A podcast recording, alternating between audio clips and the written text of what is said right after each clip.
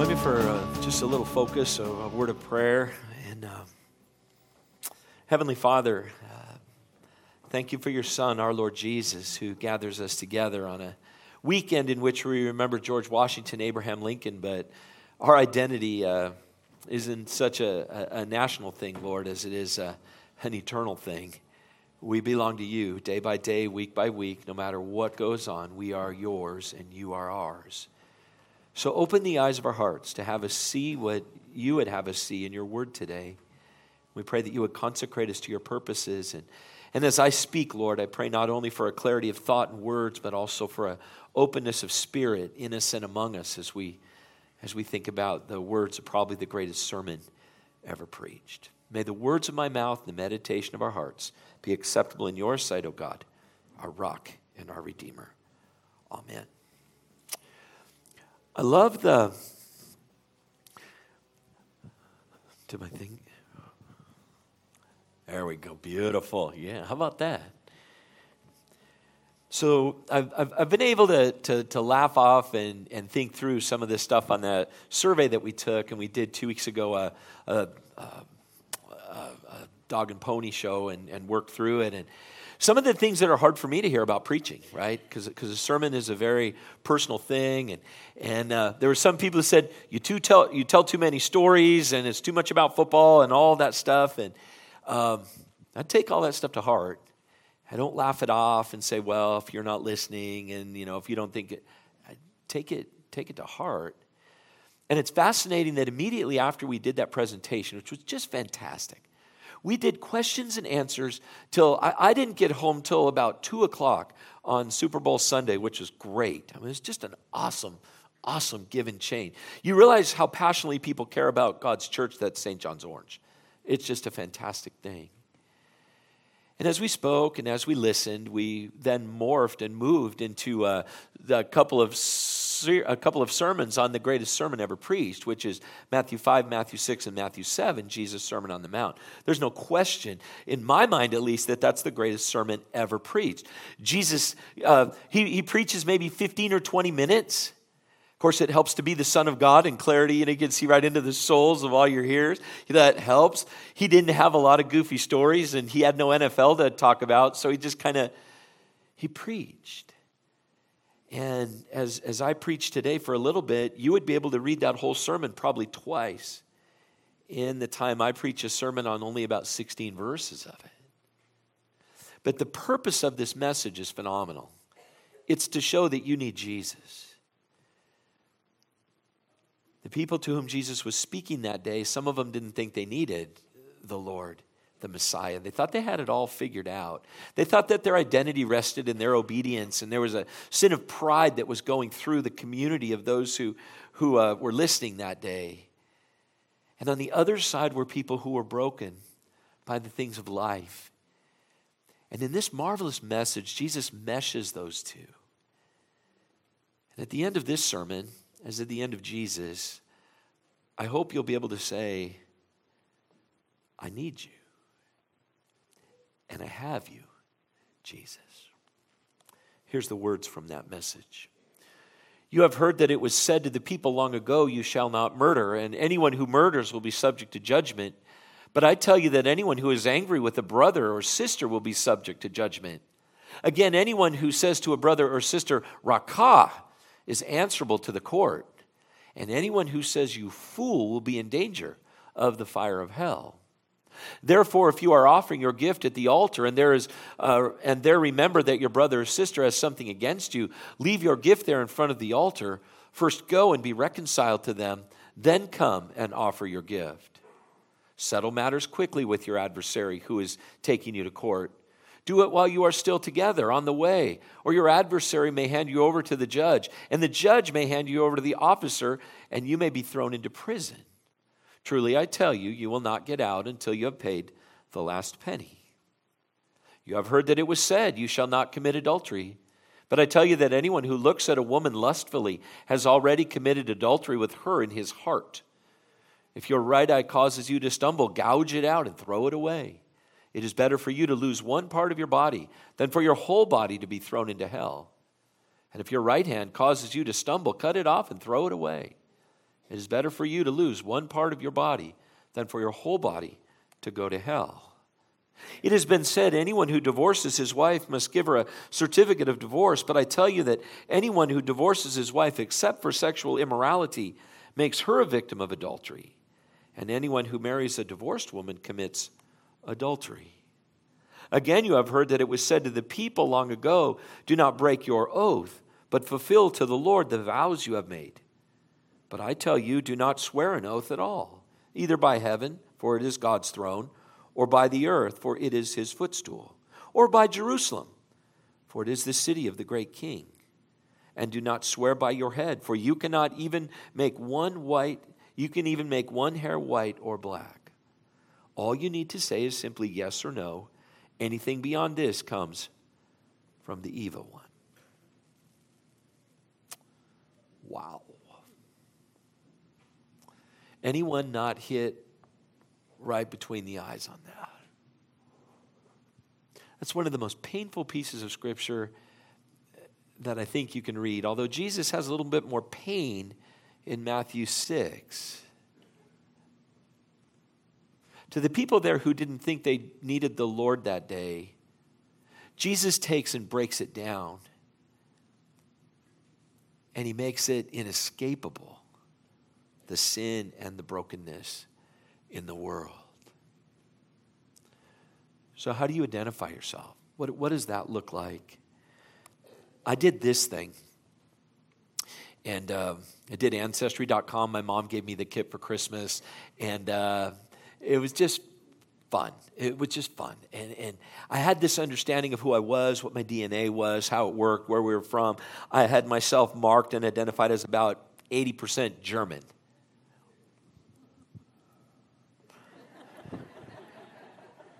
You want to see the results? Yeah. What we found, well, it was 60% German. Okay. 19% England, Wales, and Northwestern Europe. And 17% Swedish.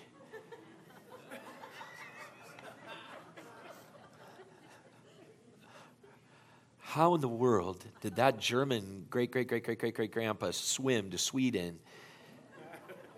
And who did he meet? 3% Eastern Europe and Russia, and 1% other. It's my DNA. Kind of funny, huh?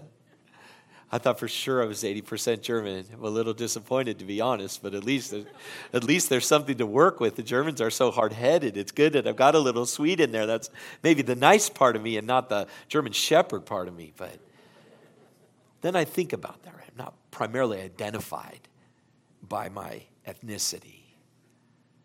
I'm not primarily identified by what I do. I'm identified as Tim, a child of God. And as a child of God, there's a standard of living to which I have uh, assented to in following Jesus Christ. Who, we are, who are we and what, what does that mean?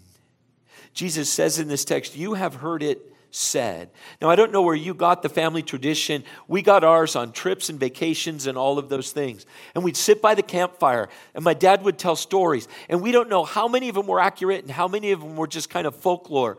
Some of the stuff in our genealogy has got to be folklore because there's got to be nobody that was as tough as my great, great, great, great, great, great, great grandpa who was in the court of Isabella and Ferdinand and shook Columbus's hand when he went to the New World.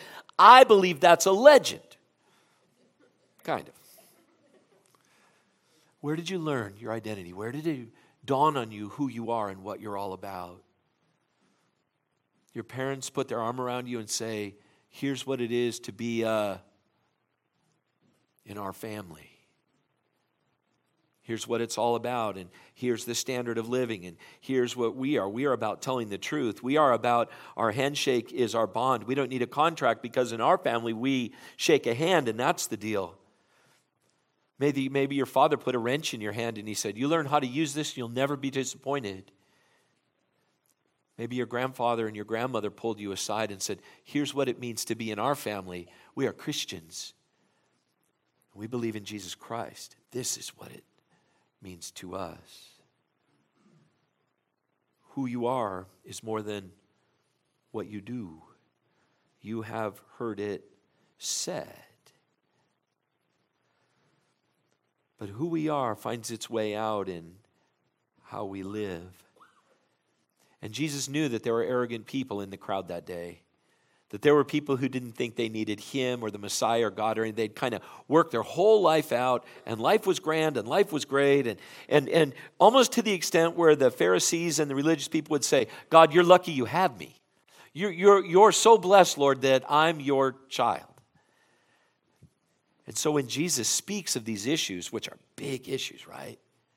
How do you get along? How do you not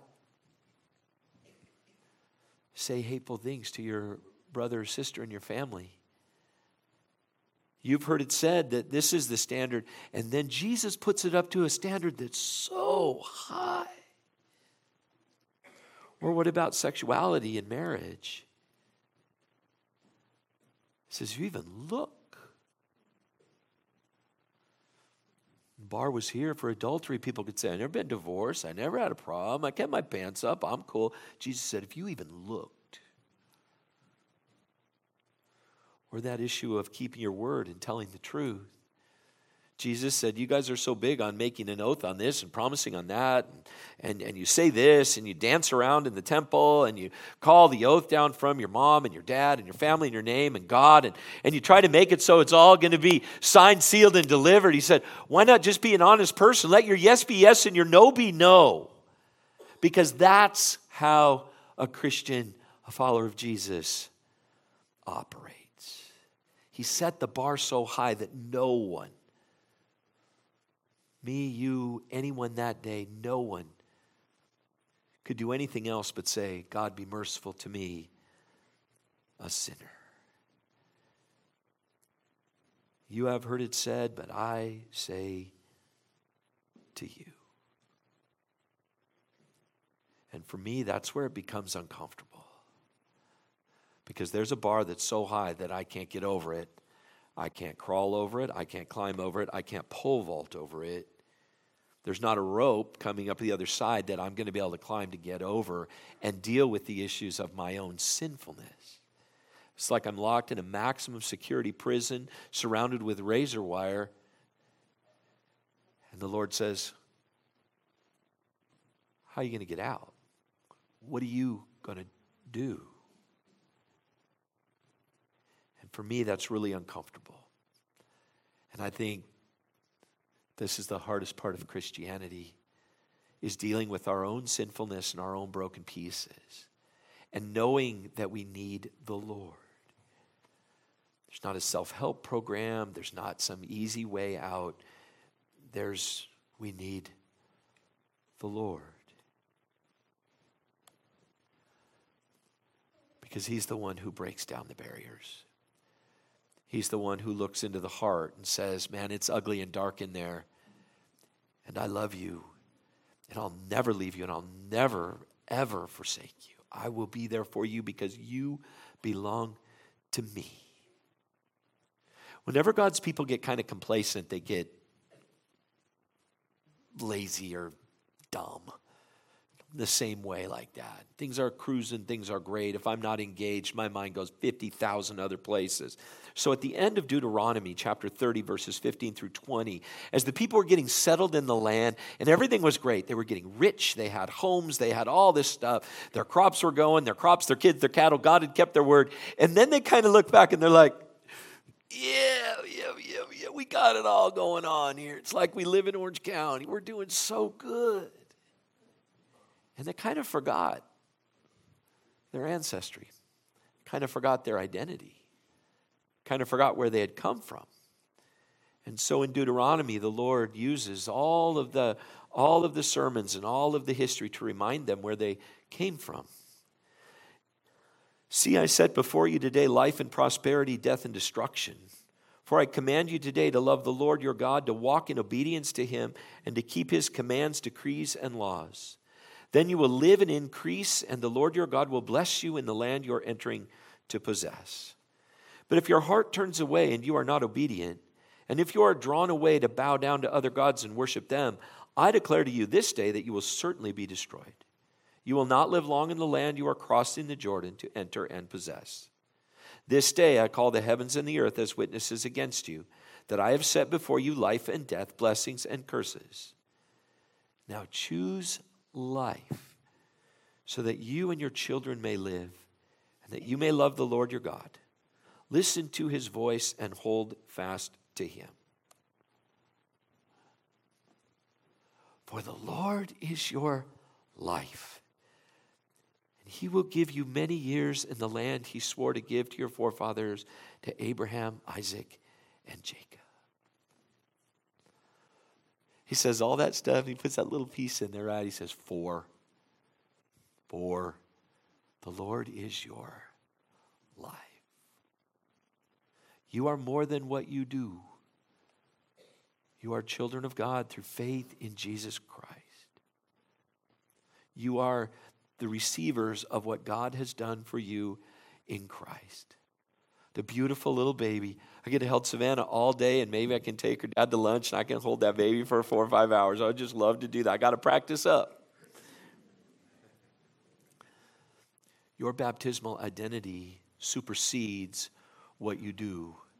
Your baptismal identity supersedes the bar that's set so high where you say, I can't possibly do that.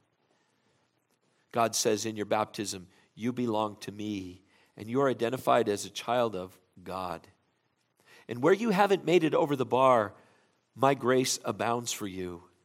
And when you have fallen short, when, when, when you're so far above and beyond, and, and your life's broken and wrecked, don't forget the Lord is your life.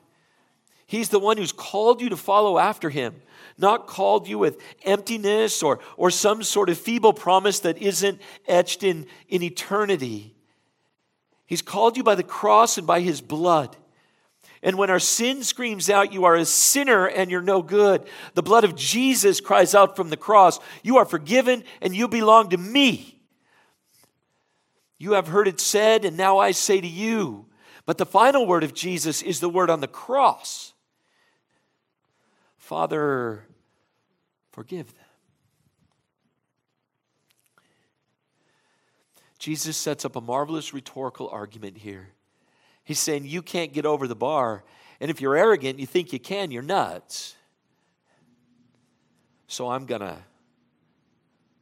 I'm going to keep you close to me.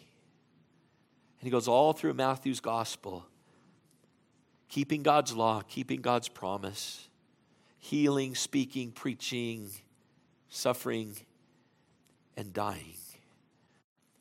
So that when the brokenness of pained relationships, sexuality in marriage, dishonesty, and the broken pieces that go along with that, that we find restoration and hope in the name of Jesus. That's what it's all about. And he provides the, the, the, forgiveness in his death, and he provides life in his resurrection. Savannah's not just baptized into the death of Jesus, Paul writes in Romans chapter 6. He says she's baptized into his resurrection, into life. For the death of Jesus has provided that the gate of heaven opens for you and me. And that's our identity. We are brothers and sisters of God we are his children. And when sin screams over your shoulder, you're not good enough, we point to that cross and say, I'm with him. He says, I'm okay. And we say, I'm redeemed and I follow Jesus. And people say, Yeah, but you're not perfect. Look at all the stupid stuff you've said and done. We say, Yeah, I get that, and I'm not perfect, but I am part of the family of faith. I'm a redeemed follower of Jesus. Yeah, but where you came from and your ancestry, you're all a bunch of whack job crazies and you got 16% Swede in you. What? and we point to that cross and we say, I am a forgiven sinner. And if Christ isn't bringing my sins back against me, I'm not bringing them back against myself. And you can't budge me from my faith.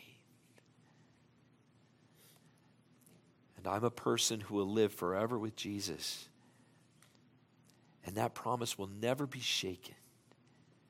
And until the Lord takes me home, my life matters.